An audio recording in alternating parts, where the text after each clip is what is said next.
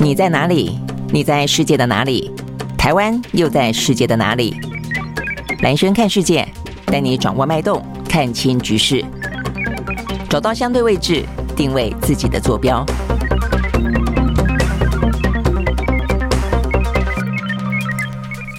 Hello，大家好，我是兰轩，欢迎收看今天的兰轩看世界啊。OK，今天的话呢，呃，出门的时候大家还是要稍微注意一下，尤其北部跟东北部地区啊，这个中度台风呢梅花哦，虽然稍微的算是今天下午吧，说下午呢或者晚间大概就可以呢解除海上的呃这个台风警报了啊，但是呢这个周围的环流呢，在今天来说的话呢，还是会呃这个稍微的影响到台湾，所以呢呃中部以以北哦，大概雨势都还算是蛮大的哦，那像是乌来这些地方的话呢，甚至至哦，呃，造成一些呢土石呃，这个些微的崩塌等等啊，所以呢都要特别的注意。那今天、明天的话呢，大概都还会受到这个环流的影响。那么礼拜四的话呢，大概就会就会比较明显的脱离。好，但是的话呢，一阵又一阵的这个台风来之后的话呢，会带来秋凉。好，所以很明显的，大家会感受到呢，哎，好像有点点秋天的感觉了啊。但是你也不要忘记哦，以前的呃，这个每次秋天九月份的时候呢，九月、十月啊，就算有秋凉了，偶尔还会来几个回马枪啊，这个秋老虎也还。蛮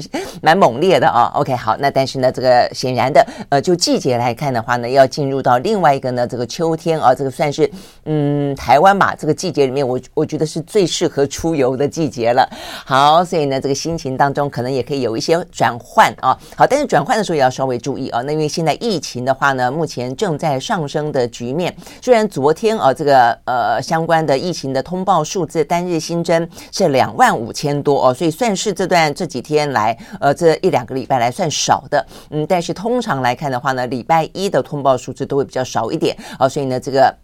指挥中心呢也提醒大家不要掉以轻心啊，因为就上个礼拜的趋势来看的话呢，呃，上个礼拜比起前一个礼拜的话呢是增加百分之八哦，所以显然的这个目前数字呢是确定啊在上升中，而且的话呢，在昨天看到这个最新的数字，呃，BA 点五，就是 Omicron 里面的 BA 点五呢，在昨天的数字已经正式超越了百分之五十了，成为呢台湾最主要呢这一波疫情当中的主流的病毒株。那虽然呢，呃，这个疫情呃这个 Omicron 里面的从呃不断的变种啊，这个显示出来的是相对来说，呃症状显得轻微，只是传播速度来得更快，实际上是有利于病毒本身的这个生存了啊。但是呢，说是症状轻微，也不要轻忽，因为昨天的话呢，又传出呢 BA 点五里面的第二例哦，这个死亡了。好，那昨天呢？传出来这个死亡当中啊，是六十几岁的女性啊，她没有接种过疫苗，那她自己本身呢有糖尿病跟中风的病史，而且长期卧床。好，那所以呢这个部分，其实她如果长期卧床的话，怎么会感染呢？我觉得可能跟可能跟，如果是她这边没有详细说了啊，如果说是在长照中心的话，我觉得长照中心可能就要特别注意了啊。过去这几波里面的长照中心的死亡状况呢，都来得呢特别的严重啊，所以也让家属呢觉得。特特别的担忧啊，所以呢，这个长照中心里面应该要配备的跟一些防疫有关的，不管是快筛剂啦，不管是疫苗啦，不管是抗病毒药物啦，我想这部分的话呢，必须要特别的提高警觉哦，再次的呃，必须要上紧发条。那如果是在家里面的话呢，可能就要稍微注意了哦，因为大家现在虽然跟病毒共存，但如果说家里面有长辈或是有一些慢性病缠身的话，呃，从年轻人、成年人从外面带回来病毒呢，可能就会要特别注意哦，不要影响到这些长辈了。好，那所以呢，这一位六十几岁的啊，这个长期卧病在床的女性啊，呃，这个嗯，她是确诊到死亡也不过三天而已。OK，好，我想这个部分的话呢，是要提醒大家注意的哦。就是说，虽然呃现在的嗯染疫啊这个症状越来越轻啊，但是的话呢，Long COVID 的状况确实也还是存在，而且呢，死亡的状况也还是啊有的啊，所以呢也不要完全啊这个轻忽了。OK，好，那另外的话呢，就是九月十二号开始呢，学校里面了哦，改用新的制度了，就是说呢，用快筛以筛代隔哦，所以过去的话呢，一个班级里面确诊可能呢就有三天，大家呢就要呃这个隔离呃。这个等于是算是嗯 在家啊，这个上课现在的话呢不用了哦，但是呢就要用快筛哦，所以这个部分的话呢，可能对于学校来说，呃，对于这个学生跟家长来说的话呢，也必须要去适应哦。学校部分的话呢，可能特别也要注意哦。那呃如果有染疫的话，呃是在学校才测出来染疫的话，那是当场就必须要快筛。呃，就除了他可能回家之外，同时就要马上快筛哦。这个昨天指挥中心也特别提到，因为有人有疑问嘛，哦，就马上的快筛，然后快筛完了以后呢，确定没事哦，那之后的话。呃，这个可能回家之后，第二天啊，要来之前还得要快筛啊，这个等等。我想这个部分的话呢，从九月十二号开始，也就是呃昨天开始嘛，哦，所以呢，这个新的制度呢是只要要稍微要经过一个调试期哦。那相关的一些防疫的准备哦，跟着快筛剂也还是一样，比较准备充分。好，所以呢，这些的话呢是在呃一开始跟大家呃谈到的有关于今天的天气，还有尤其是疫情的部分啊，稍微的要注意啊。那这个中秋节的假期过后，会不会有一些？群聚的之后，疫情提升的效应啊，我们就谈过了。在过去，在未来这段时间，可能稍微注意一下。好，那看完这个相关的讯息之后的话呢，一样呢，就来看看呢这个欧美股市呢在昨天的表现。好，欧美股市呢在昨天啊看起来的话呢都还算是不错啊，都是上扬的局面。目前的话呢，跟这个大家预估啊，这个接下来的话，美国要公布今天呢稍晚的时间要公布呢呃这个 CPI，也就是呢通膨指数、物价指数有关啊。一般预测可能是一个呢相对来说呃比较乐观一点点的，也就是触顶。哦，这样的一个状况。好，所以呢，这个欧美股市呢，目前看起来呢都是上扬。我们先从美国开始看起。好，在美国呢，道琼工业指数呢上涨了两百二十九点六三点，收在三万两千三百八十一点三四点，涨幅是百分之零点七一。纳斯达克指数上涨一百五十四点一点，收在一万两千两百六十六点四一点，涨幅在是百分之一点二七。呃，S&P 500呢上涨百分之一点零六，另外呢，费城半导体涨了百分之零点三四。好，这是美国股市。那欧洲呢，三大指数呢，在今天也都是上扬的。德国呢上涨百分之二点四，英国上涨百分之一点六六，法国呢上涨了百分之一点九五。好，我们刚刚讲到呢，上涨的这个欧美股市呢，跟今天啊，大家预测说美国的一些通膨的指数啊，跟物价指数是有关系的。好，那这个呃，华尔街预期了，哦，说今天呢稍晚公布的 CPI 的指数。消费者的物价指数啊，说呢，在七月份的时候呢，是增长了百分之八点五，但事实上比起前面的一个。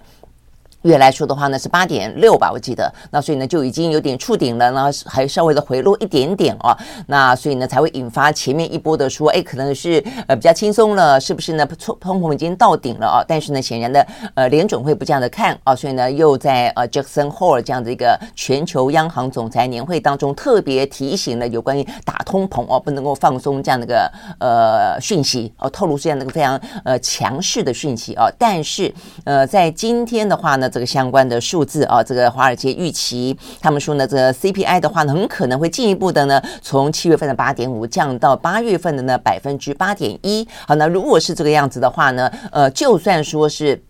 剔除哦，这个核心的物价，就剔除一些能源影响的核心物价指数，就是核心的 CPI，大概来来说的话呢，呃，会增加一点，从七月份的百分之五点九增加到六点一哦，但是也增加不多呃，所以啊，就有这样的一个呃讯息，认为说，如果说如目前呃相关的呃一些民间的 model 哦所跑出来的数字的预期，会从八点五降到八点一的话，那么九月份的升息可不可能从呢这个。全球的央行总裁会议，呃，鲍尔的口中说出来的这个强势鹰派，认为说呢要升息三码的状况，回到可能呢只升息两码呢？哦，所以呢，这是为什么在今天。呃，看到这个欧美股市当中啊，呃，这个有一股呢，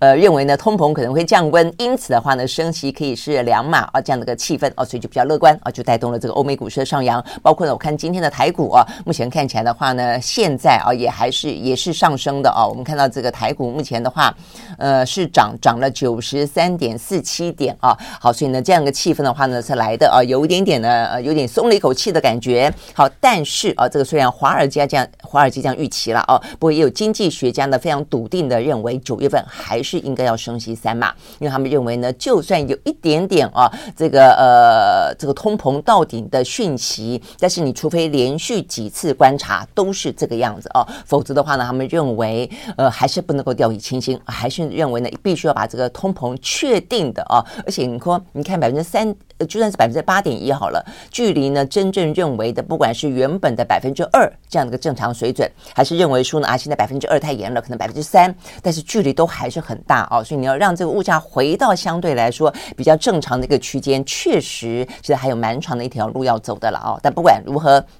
呃，这个欧美股市呢，在昨天是上扬的啊，这个是一个相对来说呢蛮重要的一个因素。那另外当然有一些个股的因素带动了啊，包括呢像是油价的呃攀升啊，这个提提振了能源类股啊的相关的状况等等，还有呢乌克兰的军队啊，这个在昨天传出捷报，那会不会啊这个呃就各方都认为这个，因为不只是乌克兰传出捷报，而是撤俄军确实在乌东哦，因此呢有点像是这个嗯撤退。哦，还留下了一大堆武器哦，等等，所以呢，看起来似乎呢，呃，会是一个俄乌战争的转捩点吗？哦，这是各方的讨论哦，也因此，如果说有可能战争呢出现了一点点的曙光或曙光哦，或者是说说任何结束的可能性的话呢，这个部分当然对大家来说是一个好消息哦。那对于可能接下来的能源的压力也不会来得那么大哦，所以呢，这些都是在昨天的一些相关的讯息。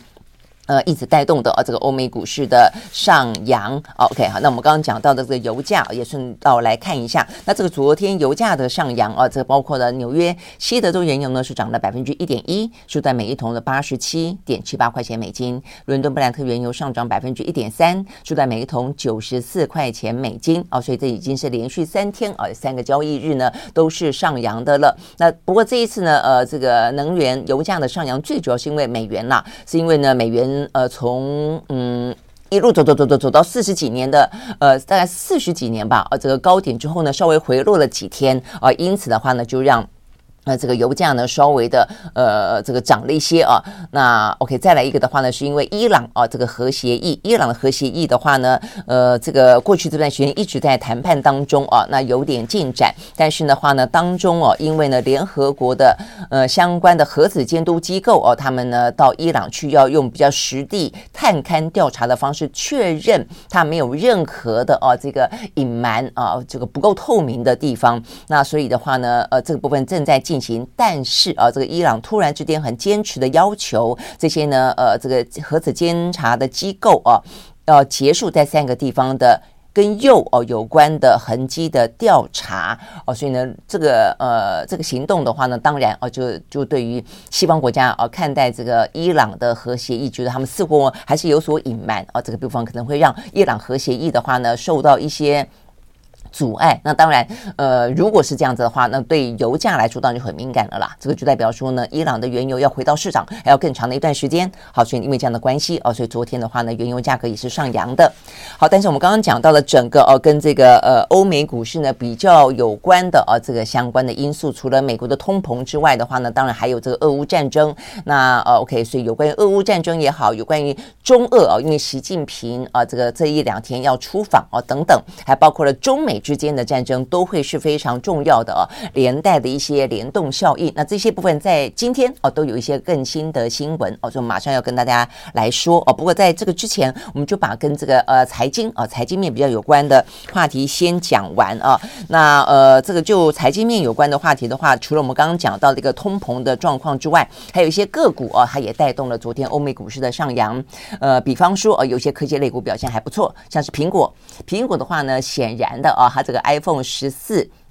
呃，这个。新品上市之后啊，这个需求的状况是真的还不错啊，所以连续两天啊都带动了这个苹果股价的上扬。昨天也涨了百分之三点八五啊。那这边的话呢是嗯，天风国际证券分析师啊，这个郭明奇啊，这个还还算是蛮知名的一个分析师，他发布了苹果新机的预购调查显示出来啊，有数据显示它确实啊，这个 iPhone 十四的 Pro 啊 Max 它的呃需求比起去年的 iPhone 十三的 Pro Max。来的更高哦，所以整个看起来的话呢，而且还可能可以提高，呃，他们认为明年的 iPhone 十五可能还可以进一步的提高售价等等哦，所以呢，因此它的股价上扬。好，那再来一个的话呢，是甲骨文哦，这个甲骨文是算是软体巨破哦，那昨天的股价也上扬，它这个上扬的状况哦，还蛮。蛮有意思的，事实上它的呃每股存益啊是低于市场预期的，那但是它的营收而是优于预期，最主要是它进行了相关的并购啊，那并购什么呢？它并购了电子病历。那带来了十四亿美金的财务贡献啊。那我想这个部分的话呢，让它的每一季的这个季的营收比起去年同期增长了百分之十八。那呃，可能不只是财务上的贡献了啊，我觉得这个电子病历呢也反映出来，就是说所有目前呃这些呃高科技的产业呢看准了啊这个未来的相关的很大的哦有发展性的趋势里面，一个是电动车，一个事实上就是数位医疗哦，数位医疗或者是说呢，嗯，讲这个智慧医疗吧。我想这个部分的话呢，事实上是未来哦，很可能透过 AI，呃，透过呢更多的远距哦，可以呢让这个医疗的水准跟医疗的方式哦，都有一些比较划时代的进步哦。那我想从从甲骨文的并购也可以看得出来它的一些布局。OK，好，这是一个。那再来另外一个的话呢，呃，是高盛哦，高盛这部分的话呢，我觉得比较是呃值得关心的是，它的上涨并不代表是乐观了哦，它这个昨天呢涨了百分之零点六七哦，但是它反映出来的是因为它裁员。哦，所以它裁员，然后呢，当然对股东来说，你看更加精简啊。那呃，可能是他们认为是裁掉不必要的冗员吧，让整个的呃公司体制呢更精瘦哦。但是就目前看起来，呃，疫情还没有完全结束啊。但是呢，整个的经济的呃，不管是通货膨胀，不管是经济衰退的隐忧，呃，事实上呢，都还是笼罩在我们的生活呃当中啊。所以这个时候呢，再传出裁员，而且先前一波的话呢，是高科技产业的。裁员，现在的话呢，等于这一股裁员风吹进了金融业哦。那我想这个部分的话呢，是还蛮值得注意的。好，所以呢，这边讲到说高盛，他着手进行呢，呃，从新冠疫情以来最大规模的裁员哦，等于是他撑了两年多的疫情，在高峰的时候都没有裁，但是反而在疫情呢即将看起来呢要跟他不管是跟病毒共存了啊，共存，总而言之是希望能够跟他呢，呃，不一。不影响到民生经济了，这个时候反而呢是裁员的啊，他从这个月开始呢要裁掉数百人啊，所以呢听起来看起来不只是这一波是开始啊，这个启动裁员，接下来或许还会有哦，所以这边讲到说，美国的金融业也感受到了这个当前的经济衰退带来的寒意。那这个分析师预估今年的高盛的利润将下降超过百分之四十。好，所以呢，这个利润下降对他的方法来说就是降低成本啊。那 OK，这个部分的话呢，呃，都是啊，不管是。疫情啦，呃，通膨啦，啊，这个经济衰退连带的啊相关的状况，我想这是蛮值得注意的啊。好，所以呢，这个金融业的裁员风吹到啊，这个呃科高科技业的裁员风吹到了金融业，我想这个部分是我们刚刚讲到的啊，这个高盛。好，所以呢，这几个呢是我们刚刚特别提到跟美股啊这个比较有关的。那再来几个比较大的因素里面呢，还要看的就是我们先讲啊这个呃美国的一些做法，好了，等于是美中啊，因为它跟经济也比较直接相关。那就是呢，呃，今天有两个重点啊，呃，两个重点的话呢，都是美国的政策啊，这个进行了相关的紧缩，而且这个紧缩呢，都是针对的中国大陆。好，最新的一个消息是，呃，这个说美国总统拜登即将签署一个行政命令，要扩大呢对于美国的生物制药业，呃，要扩张啊，让它的这个呃生物制药业更加的发达。重点是呢，要减少对于中国的依赖。好，所以呢这边。看到呢，呃，消息一出来之后，呃，对详细的内容呢还没有出来，也还说他即将要签署啊。但重点在于说呢，这个显然的中美之间的高科技的战火已经延烧到了，也算是呃蛮前端先进的呢生物科技生技业啊。我想这个部分是蛮值得注意的。好，那更具体的呢，就是呢有关于呢高科技产业的持续性的呃这个政策了啊。这个最新的消息是。嗯，这个美国哦，这个他们的商务部发布了相关的消息啊，呃，打算要针对，我看这个消息，OK 啊，要针对呢 AI 晶片。呃，AI 晶片的话呢，要进一步的呢扩大管制啊。那先前其实呢，在过去这几个礼拜，我们都为大家分析了，因为这几个礼拜以来啊，从等于是裴洛西访台之后，那包括了一些呢，呃，除了呃这个军事上的紧张关系之外，我们看到的所谓的晶片四联盟这部分带动的另外一波哦，大家关注到的是对于台湾的非常非常关键的半导体产业啊。目前看到呢，这个美中之间的战略对峙更加的紧缩之后，我们的夹缝里面。显然的，这个缝更小了啊，所以我们呢连续的关注了一些，包括呢。呃，美美日之间哦，打算要去发展两纳米的哦这个晶片，包括呢韩国想办法呢，想要在美中之间一样的取得一些他自己本身战略的空间啊。但对台湾来说的话呢，到底该怎么办？那这部分要观察的就是呢，呃，上个礼拜啊，这个美国的话呢，除了这个晶片法案通过之后，他们只有更具体的发布，针对像是呢 AMD 啦，啊，这个等于是呃辉达啦、超维啦，啊这几个呢算是呃绘图软体啊这几个大的公司呢，要求他们的有一。些些呃，这个晶片，那绘图晶片啊，这些比较高阶的晶片的话呢，禁止啊，这个。出口到这个中国大陆哦，如果说你要出口的话呢，必须要先取得相关的申请跟核可。好，那但是今天最新的消息是，它不是用公司来进行限制，它不是说啊只点名呃这个辉达啦、超维啦，它是直接具有辉达跟超维类似的这些技术的，通通啊必须要取得申请之后呢，才可以呢出口到中国大陆。所以它等于是呢不以公司为限制了，而以呢什么样的一个技术呢为限制？那很简单的讲，就是针对 A。AI 晶片，针对 AI 晶片呢相关的一些呢技术啊，一个是 AI，一个是晶片啊，这个 AI 晶片本身啊，你要去出口的话呢，就必须要。得到美国的呃政府的同意，再是属于你去设计 AI 晶片所需要的设计工具，你也不得出口。要出口的话呢，也要经过申请。再来的话呢，你去生产 AI 晶片的生产设备也不得出口，也要出口的话呢，也要呢呃经过申请，也要得到允许啊。所以等于是呢有三块东西，很明显是一个是。最终产品是 AI 晶片，再是去设计 AI 晶片的设计工具，还有呢去生产 AI 工具的生产设备，这三方面呢，目前美方都决定扩大管制啊，所以呢，很明显的看得出来。呃，各方面的专家都说，啊，这个是美中科技战的呢序曲，而且直接啊挑明了最高阶的啊，这个等于是现在 AI 晶片呢是发展的最快速的啊。呃，先前的话呢，这个 C 呃 CPU 其实呃用在电脑的这些晶片，其实已经不算是热战的范围了。现在更热战的就是用在更高阶的应用，可能更多的 AI 了。那呃，要限制啊这个 AI 晶片，可以想象得到的是，啊，我们看到他们这边相关的分析啊，比方说这。边媒体呃访问的是我们的工研院啊，这个产业科技国际战策略发展研究所的总监啊，这个杨瑞林，他就说啊，这个美国之所以呢。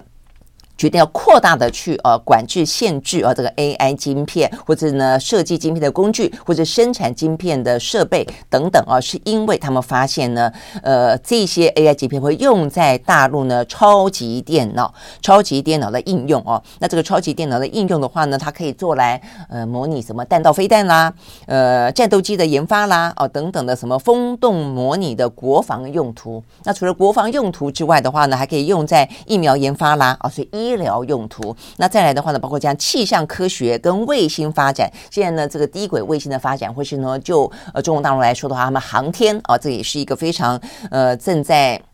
积极发展的一个领域啊，那像这些部分的话呢，都会必须用到呢这个超级电脑，而超级电脑当中都需要用到呢 AI 晶片啊，所以呢，这个听起来就有点像是美国呢要釜底抽薪了啊，就是说呢，我呃要防止你在军事上啊，或者说你在国整体国力上呃高科技的发展上面超越啊这个美国，或者用在呢呃跟。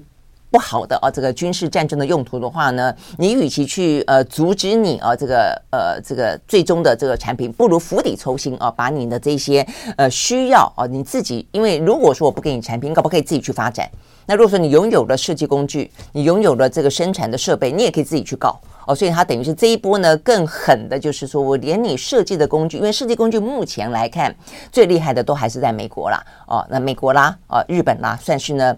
设计工具比较是 A 呃 IC 设计呃当中比较先进的国家，那再来的话呢，呃设设备的生产比较多的是日本啦、荷兰啦，呃美国也是啊，那所以呢这个呃生产设备也是一样，也也不卖给你。那我们的话是在中间，我们是在晶圆的生产这方面呢是台湾的呃最强项哦。那所以像这些部分的话呢，都是呢等于是呃等于是假设有上中下游好了，过去可能是以中下游为主端，现在的话呢直接从源头哦、掐住你。啊，这个中国大陆的发展。好，所以呢，这样子的一个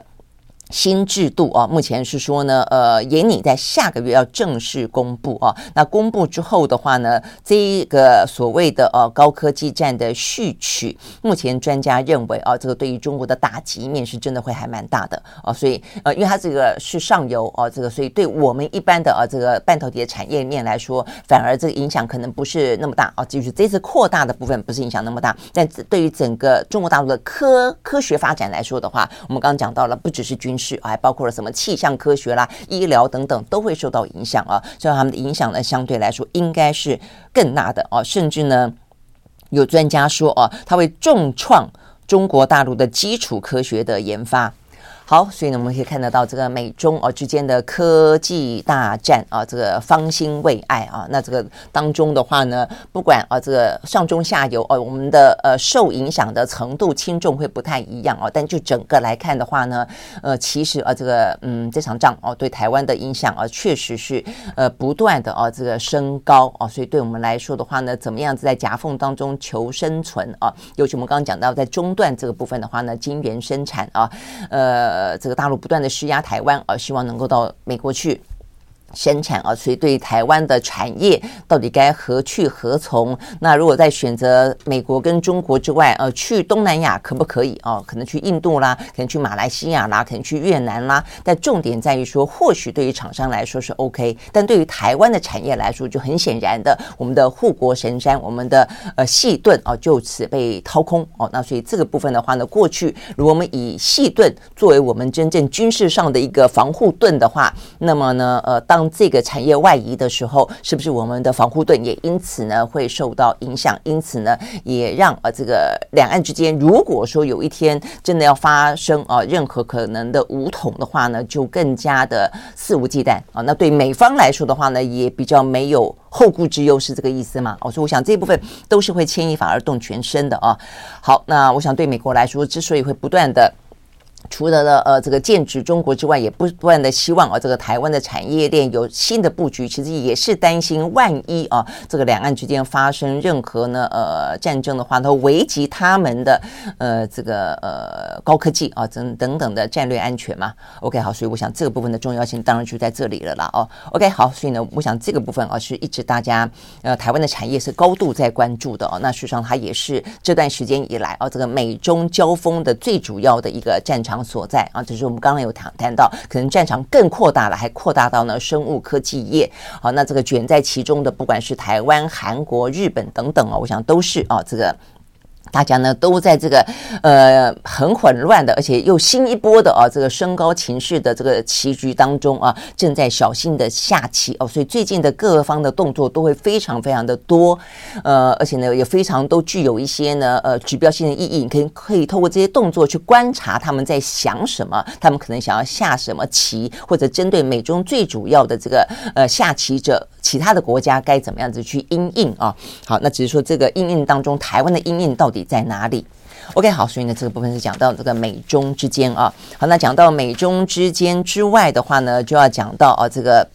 呃，在整个俄乌战争当中啊，这个美中啊，显然的呢，中国也感受到呢，这个美国对他不可能啊，这个就是嗯，不可能啊，等于是卧榻之旁不可能有人啊酣睡，所以呢，美中之间的这样的一个呃拉锯跟紧绷啊，事实上是呃越来越剧烈了啦。哦，那所以啊，他跟俄罗斯之间的关系啊，原本的话呢，其实中国一直呢尽可能的避免啊，即便他在。呃，政治上、外交上本来跟俄罗斯呢就比较接近，呃，但是呢，在这个俄乌战争当中啊，它至少没有进行呢军事的援助哦，这部方面的话呢是还蛮。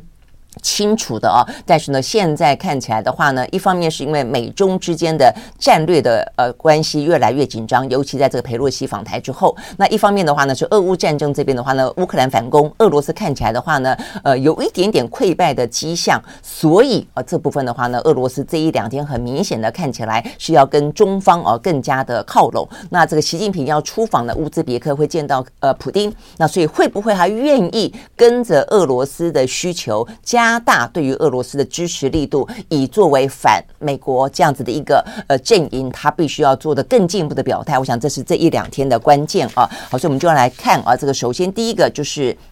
呃，习近平，习近平的话呢，他在十四号、十五号，今天十三号嘛，啊，所以就是明后天哦，他要去参加呃，在乌兹别克的第二大城市哦所举办的上海合作组织会议啊，简称呢上合会。好，那在这样的上合会当中的话呢，很显然的，他会碰到呢普丁，那他可能不只会碰到普丁哦，他还要去顺便的话呢，等于是出访啊这个乌兹别克嘛，这个是开会的所在地，所以跟乌兹别克的总统他们要进行会谈。另外的话，他会出访的这个邻近的哈萨克哦，所以等于是有一个组织峰会在那个地方，还有另外呢两个啊这个出访呃盟邦的行程。那他对于这个习近平来说的话呢，是第一个，他在这个疫情呢三十二个月哦都没有出国了。那呃他是三个三十二个月之后哦魁别之后的出访行程。那他的呃另外一个意义就是他距离呢二十大的时间只剩下一个月了，所以呢在二十大之前突然之间哦有那么一个比较大的哦这个。的出访的行程，显然的，我想还要展现出来的。我们先前分析过哦，我觉得他是要展现某个程度，他在国内的政治哦，大概按来的差不多了哦，就是说一切目前呢是在他的掌握当中哦，因此还可以非常从容的呃去进行呢他的一些。呃，外交当中啊，这个嗯，等于是以引导呃领导人的姿态啊，这个出访啊，所以垫高他在呃国际当中这样的一个形象啊，我想这是一个。那再来一个的话呢，可能就会比较值得注意的是，再来就是呃这个上合会本身的意义啊。那这个上合会的意义，它是由呃中国为主要的发动嘛，所以它是在上海第一次召开，所以才叫做上海合作组织峰会嘛啊。那它现在的话呢，其实某个程度来说是跟着“一带一路”的这个计划呢。是去呃勾连啊，这个他一些相关的啊盟邦，或者说呢愿意在经济当中进行合作的这一些呢友邦啊，所以目前看起来的话呢，上合会已经有八个会员国了哦，那这个会员国都会呃出席这一次的。在乌兹别克举行的哦，那么一次会议，那包括了呃中国、印度、巴基斯坦、俄罗斯、哈萨克、吉尔吉斯跟乌兹别克跟塔吉克啊，所以听起来的话呢，就是以呃中俄之外的话呢，就是一些苏联过去的一些呃里面的等于是卫星国啦哦，那比较是在中亚啦，在这个呃。这个呃，等于对，在中亚这个附近了啊。那高加索，高加索地区附近。那再一个的话，就印度比较特别啊。那我想这个印度的话，你必须要稍微注意的是，呃，这一次的话呢，也就在上个礼拜嘛，呃，有点像是呃跟。中国为主发起的一带一路来相较劲的是最近呢才这个呃比较有积极动作的叫做印太的经济架构，记不记得我们上个礼拜有讲到过？好，这个印太的经济架构里面的话呢，是以美国为主啊，所以呢也希望呢跟这个中国为主的一带一路呢来别苗头，在里面的话呢，当然我们我们希望我们受邀了，但我们并没有。在里面的话，比较特别注意的是印度啊。印度的话呢，他们在所谓的这个印太的经济架构当中，他们有一个所谓的四个支柱啦，哦，一个比方什么产业链啦，一个是呃这个呃什么一般的经贸往来啦，哦，有这个大概四个的发展当中的话呢，印度参加了里面三个，唯一没有参加的就是经贸。所以它经贸的话呢，它加入了呃这个“一带一路”上海的合作。组织会议，我想这一点是还蛮值得注意的。我觉得他并没有参加呢，由美国所主导的印太的经济架构，他却来出席了这一次呢，打算在乌兹别克呢来进行的以中国为主导的上合会。好，那呃，所以呢，这个代表这个“一带一路”这边在整个亚洲、中亚、南亚这一带的话呢。印度显然的啊，这个认为他跟中国之间的话呢，还是得要维持一个呢，呃，斗而不破。等于他在美国跟中国之间，他维持了一个他自己的一个某种他认为的呃各自有的安全距离跟有利于印度的距离啊。那也因为这样的关系，呃，这个最新的消息，这一两天在中印边境呢，呃，这个两个国家啊，这个纠纷的关系不是一直都有驻军吗？呃，前几年还会发还发发生过那种拿着这个什么石块。快啦，徒手啦，打来打去的状况吗？这个部分在今这一两天呢出现了转折哦。这个印度呢决定撤军啊，有计划的呢在呃加南呃这个叫做加南拔达板，还有一个哥哥格拉温泉这个地方呢有计划的撤军，而且双方都协议要去撤军。好，所以呢等于是中印之间呢出现了一个哎。因为过去来说的话呢，呃，这个美国啊、呃，这个一方面就不断的要拉印度啦，因为在所谓的在印太的一个自自由呃这个开放的呃印太呃呃领域当中，美国希望架构的是以一个美日印澳为主啊，为最主要的啊这个国家四个支柱的国家里面，印度扮演了相当重要的角色。但显然的，呃，最近这呃半年间看得到哦，这个印度呢，呃，跟中国之间呢，它维持了某种啊，呃，等于或者说它更更进一步，还不止维持啊，更进一步的去加深了某种关系啊，所以你看得出来，呃，印度想要拉啊拉。这两边啊，在这个美中之间打开他们自己的一个格局了啊，我想这个是还蛮值得注意的啊。这个在这一次的上合会，那还有一个的话呢，就是说，既然对于呃习近平出访来说哦，那么重要的呃三十二个月没有出访之后的第一个出访，选择了这个上合会，你就知道说呢，目前这个“一带一路”，因为在西方世界国家呃，其实批评的蛮多的啊。那事实上，他在不少的国家也确实啊，这个嗯碰到了一些铁板，比方说像先前斯里兰卡。斯里兰卡的破产，某个程度就跟呃“一带一路”当中，他跟中国借了很多钱，中国帮他去盖了一个港口，然后还不出钱来把这个港口抵押给中国大陆哦，等等等，这些都是有关系的啊。那巴基斯坦其实也是啊。那所以呢，确实。呃，有些部分的一带一路呢，还不见得是一个完完全全正向的例子啊。有些部分的话呢，确实导致了一个很大的前坑，甚至呢，导致了在目前全球的经济如此的紧绷、如此的萧条状况底下的话呢，他们的债务支应不过来。我想这些都是对于呃中国大陆一带一路呢，是一些蛮负面的啊，这样的一个呃，等于是负面的一些指标国家啊。所以啊，这个对于中国大陆来说，怎么样继续的推动一带一路啊？嗯，避免呢呃这个遭到。哦反弹，或者因此呢被宣告失败，甚至包括像一些欧洲，欧洲呢在先前的几年“一带一路”推展的还算蛮顺利的时候，呃，东欧跟中欧都有一些国家呢加入了“一带一路”哦。但是现在的话，因为俄乌战争的关系，突然之间的话呢，欧洲又跟美国团结在一起了，所以呢，对于中国来说的话呢，又开始比较紧张了，设防起来了。我想这些部分都是我们刚刚讲到有关“一带一路”呢，对于中国来说，可能必须要去更。积极的，然后呢，必须要去很呃认真再去进行又一波的推动的原因啊啊，所以在这一这这一次的呢上合会里面啊，我们看到他们有特别谈到说，这次的重点之一是要讨论增加成员国。好，那这个他。呃，成员国有哪些呢？第一个，伊朗啊，伊朗已经申请说要入会了。呃，他们说那那要不要接受呢？那另外的话呢，呃，白俄罗斯啊，说原本是观察员，呃，作为观察员国家啊，现在他也申请要加入了。那另外的话呢，阿拉伯的呃一些大公国啦，呃，中东一些国家啊，什么叙利亚啦、卡达拉、沙乌地阿拉伯等等，有十几个国家也都说有意愿要加入啊。那另外还有一些候选国，还包括了缅甸、柬埔寨跟尼泊尔，也说要打算加入。好，所以这些部分的话呢，都是啊在今。经贸部分，所以我觉得蛮有意思。为什么在这个时候会会比较？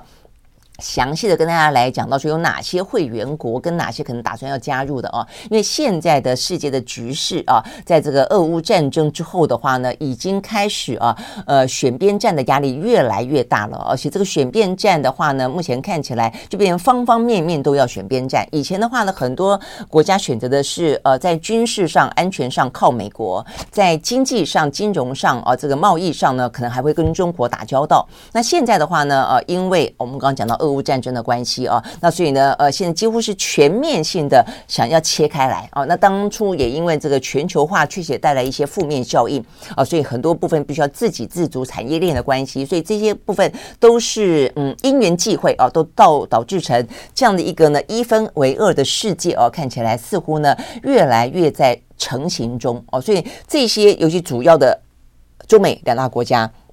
就意识到这个气氛形势正在转变，所以都在加大力度呢拉帮结派。哦，所以呢，就呃这两个国家来说，他们去拉哪些国家？进到哪些组织哦，就变得很重要。那相对来说的话，那就哪些国家选择在哪些领域各自加入呢？中国或是美国的行列，我觉得这也是呢，看起来呢蛮值得去做观察的哦。就可以透过这些行动去评估说，那么多的国家啊，这个在两大强权当中，到底如何去选择自己的啊这个国家利益的维护，呃，跟自己国家的发展。OK，好，所以我们可以看得出来，这个习近平啊，他去出席哦，有关于呢乌兹别克的上合会啊，他在经济部分的呃意义在这里。那最后当然就要讲到呢，他如果跟普丁见面了啊，好，跟普丁见面的原因当然就在于说呢，嗯，这一两天啊，这个俄乌战争似乎呢出现了某些的可能的转捩点啊，我们不敢讲完全的原因在于说，呃。到底啊，这个呃，俄乌就乌克兰最近的反攻局势，它是不是可以一鼓作气，然后继续的啊，把通通呃，从二月二十四号开始啊，这个丧失的国土通通给呃反攻回来啊，这个收复回来，真的不知道啊。那所以你除非是这个样子，那否则的话，如果说呢，呃，拿回来一下子之后，然后又出现了下一波呃一轮的呃俄军猛攻，然后又去占了。一块土地，那就跟过去这段时间一样，有点像这个波浪一样啊，一下子你赢，一下我赢，这个整个的拉锯战就你来我往啊，所以目前还没有完完全全办法断定。不过呢，至少这一波哦，算是呢这一呃。从基辅啊，这个基辅呃战以来哦，等于是乌克兰算是比较呃清晰的啊这个胜利了啊。所以呢，从昨天我们讲到的呃，他佯攻哦，假装要攻击呃乌乌南，然后的话呢，呃攻下了呃这个乌东，夺回了部分的失土啊，等于是在第二大城哈姆呃这个哈尔科夫呃附近啊，包括什么伊姆利啦哦，还斩断了。呃，俄罗斯啊，这个相关的补给线等等，那这部分的话呢，说夺回了三千多公里平方公里哦，这样的一个失土。那今天有更进一步的消息说呢，他在乌南啊，虽然只是假装攻一攻，但实际上也拿下了二十几个城镇啊，也不错，说有五百平方公里左右。OK，好，那所以加起来的话呢，呃，这个今天最新的说法了啊，是这个泽伦斯基的说法，他说呃，目前看起来已经收复了六千平方公里的失土了，就是把这个乌东加乌南加起来有这么多，好，所以呢是这样的一个说法啊。那这个我们昨天也讲到了，这个俄罗斯方面的话呢，确实也撤军了啊。那在乌东乌南都这还留下了一些仓皇逃走留下的一些武器啊，呃，所以呢这也导致了。嗯，这个俄罗斯内部啊，也有对普丁开始批评了，说为什么前线溃败啊成这个样子？那他的这个呃盟友跟战友，这个车臣的领导人也在质疑到底怎么回事啊？这个俄罗斯应该说清楚。那甚至呢，俄罗斯的内部哦也出现说要普丁下台，有这样的声音。好，但是嗯、这是一个我们刚刚讲到，这是一个暂时的战况的受挫，还是说呢，就此啊，这个俄军呢就会兵败如山倒？哦，真的就是被这场呢俄乌战争，乌克兰的呃持久战给真的拖垮了俄罗斯啊，呃，这部分真的是要观察啊。如果说呢，现在所以对西方世界国家来说的话呢，会不会在这个时间点上觉得哇，这个有机可乘，赶快再军援乌克兰，让他一一鼓作气啊，把这个呃失去的领土通通给拿回来，然后呢，把这个俄罗斯啊一次呃这个把它给歼灭，歼不能讲歼灭了，可能不至于到歼灭，至少击垮啊这个普丁政权。如果说是这样的一个气势来看的话呢，如果是不无可能的话，其实是一个蛮重要的发展啊，所以你这就会知道说为什么普丁这一两天很希望能够在乌兹别克呢跟习近平见上一面啊，那所以呢事实上。呃，前两天啊，这个中国大陆的第三号人物啊，这个人大的委员长栗战书在出席呢海参崴的二零二二东方会谈的时候，其实就跟啊这个普丁有见过面了。那见完面之后的话呢，今天媒体啊就特别观察到，是西方媒体观察到说，诶，在中方跟俄方各自对外的声明当中啊，有不一有不一样的气氛啊。这个呃，中方的意思就是说呢，呃，当然就是说呃会支持啊这个。乌克呃支持俄罗斯在一些核心利益当中的捍卫啊，捍卫核心利益的一些想法，但他并没有直接说会支持他们入侵乌克兰。好，但是呢，在俄罗斯昨天的声明啊，说他们这样讲的啊，说栗战书跟俄国的议员保证，在攸关呢俄罗斯切身利益的问题上，呃，尤其是乌克兰问题，中国表示理解和支持。哦，所以等于有点像是把话塞到哦这个呃中国的嘴巴里面呢，等于是呃你要去解读他的意思，就是说呢，等于是在目前看起来俄罗斯呢有点溃败了，对不对？在俄乌战场上，所以他要告诉你说中国支持我啊，所以我们并没有大家想象中的那么的糟糕，搞不好还暗示说中方会军援他也不一定啊，这个话听起来有点像这个样子啊，所以等于是有点像普丁要呃。维系啊，这一两天对他不利的讯息当中呢，能够呢在政治当中取得呢坚定的盟友跟后盾，那就是中国。好，那但是呢，呃显显然的，中国并不是这样子去说明啊，这个栗战书跟普京见面的呃内容啊，他们就是有点还是含含糊糊的表示。OK，好，那所以啊，这个部分的模糊。呃，如果说中国都不去戳破普丁的呃官方说法的话，那么有点是默许哦，让你把我当做一颗棋子，继续在俄乌战争当中去呃战斗。或者是说呢，在接下来啊，习近平跟普京见面的时候，到底双方会怎么谈啊？针对乌克兰战争怎么谈等等，我想这个部分可能就会来得更清晰了啊。那我想这个对于习近平来说，他这个时候到底要表达什么样的态度，就变得非常的重要了啊。如果说俄乌战争现在是某种转捩点的话，他会在这个转捩点当中把他的筹码放在这边，不去不去摆。还是会直接放在俄罗斯这边，让整个局势又回到一个继续鏖战的状态。我想这是蛮重要的一个关键哦。OK，好，所以未来这一两天，习近平跟普京啊两个人见面的重要性在这个地方。好，那最后的话，我们就来看看呢，呃，这一两天的大英国协了啊，这个大英国协的。讯息呢，看起来的话呢，有点伤脑筋啊。呃，事实上呢，在英国脱欧之后啊，等于是进入到另外一个新的时代啊。呃，回到英国的独立自主啊，他们认为他们可以自己跟全世界打交道。但是呢，在英国女王过世之后啊，呃，他们会不会失去了另外一个呢大英国协的共同元首这样的一个身份，又标示了另外一个时代的结束？我想这是大家要观察的部分啊。所以，我们昨天特别提到的是英国的王室跟皇全自己本身的存续与否？那现在讲到的是呢，我先不管你英国自己的存续，以英国作为过去的日不落帝国，殖民了那么多的数十个国家当中，在过去的话呢，有一个松散的组织叫做大英国协。呃，我查了一下啊，这个。在维基里面有一说是五十四个国家，有一说是五十六个国家了，但不管哦，但就是五十几个国家，中间有三十几个国家呢，都曾经被英国殖民过。那他们的话呢，都共尊就大英国旗呢是一个松散的国际的互互助的组织哦。那他们有一个呃元首啊，所以大英国学的元首就是英国的女王或国王啊。那在二零一八年的时候呢，呃，这个我。查尔斯亲王已经提前的啊，这个在他们的会议当中被认可为未来下一任的呃这个大英国协的。元首了，好，那 OK，那但是重点在于说呢，现在呢，英国女王驾崩了哦，所以他们精神上呢，所维系他们的这个最主要的枢纽呢，现在不在了。那过去很多的呃这些殖民国家，或者说呢，对于英国呃来说，还是愿意尊称她为一个精神领袖的国家。现在失去了英国女王之后，我们昨天也讲到过了，其实呃，查尔亲亲王没有那么受到欢迎啊，呃，就没有那么受到爱戴了啊，所以呢，他。他呃，是不是能够呢，让这个王室跟皇权继续维系维系下去啊？呃，首先他在呢大英国协当中就已经遭到了挑战了啊。这个最新的消息，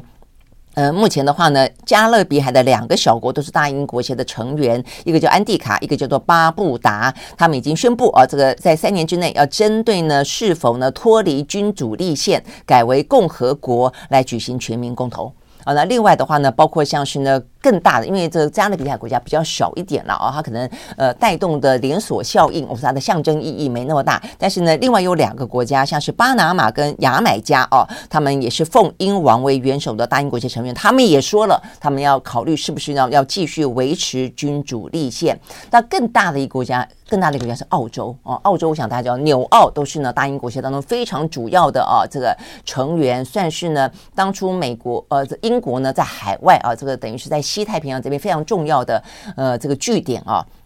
好，那现在连澳洲啊这个呃英国的卫报报道，呃女王驾崩之后的话呢，澳洲立即出现了变更国体的呼声，澳洲的绿党的领袖啊，这个马上呢在他甚至就在悼念女王的声明当中悼念，同时也就是说呢，还认为呃澳洲必须要去。慎重思考了，思考呢，是不是呢修改呢他们的宪法，改制为共和国？OK，好，那呃，另外的话呢，纽西兰啊方面的话呢，这个。他们的总理阿尔登啊也表示不，他的意思是说，他们短期之内应该不会寻求，他认为这个需要更长的时间。终究呢，纽西兰也会成为一个共和国啊，但是的话，呃，可能这段路会走得稍微的长一点，也希望是平和一点啊。好，但但是不论是比较平和的做法啊，宣示在未来可能会脱离，或是比较积极的。呃，做法呢是说，在三年之内就要进行公投。目前看起来的话呢，这个大英国协里面啊，呃，有十四个国家目前呢，不只是呢，呃，尊啊，这个大英国协元首是英国的啊，这个呃女王或是国王啊，有十四个国家是他同时是大英国协的元首，也是他他们国家的元首，而是尊英国的呃女王跟国王为他们自己自己的元首，国家元首的啊，有十四个国家，那所以目前呢，都开始纷纷出现了一些呢要改弦易辙，甚至要修改宪法啊，改制共和这样的一个声音了。好，所以呢，这对于。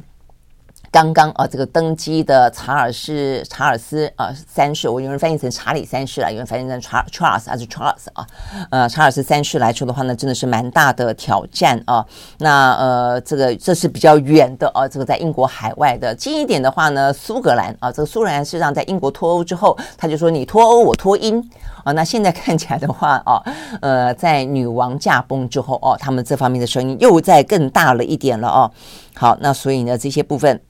都是目前看得到啊，这个英国它在呢诞生了一位新的呃女首相。啊，但是却看到了呃，这个等于是作为精神领袖啊，这个维系啊整个的呃国家安定稳定啊，跟大英国协啊这样的一个呃稳定局面的女王过世之后啊，开始目前看起来很多事情啊都在面对新的转折，而这个新的转折，不管是新的英国的首相，还是新的英国的国王。呃，都会必须要面对哦这样的一个权力的新的篇章。那对于英国来说的话呢，挑战跟考验真的是很多。OK，好，所以呢，这些是我们今天看得到比较重要的消息啊。所以我们今天看到像《华尔街日报》直接标题就讲了，呃，主心骨啊，意思就是说最最主要的这个骨头啊，这个英国女王的去世，英联邦会分崩离析吗？哦，这个问题问得非常的尖锐啊。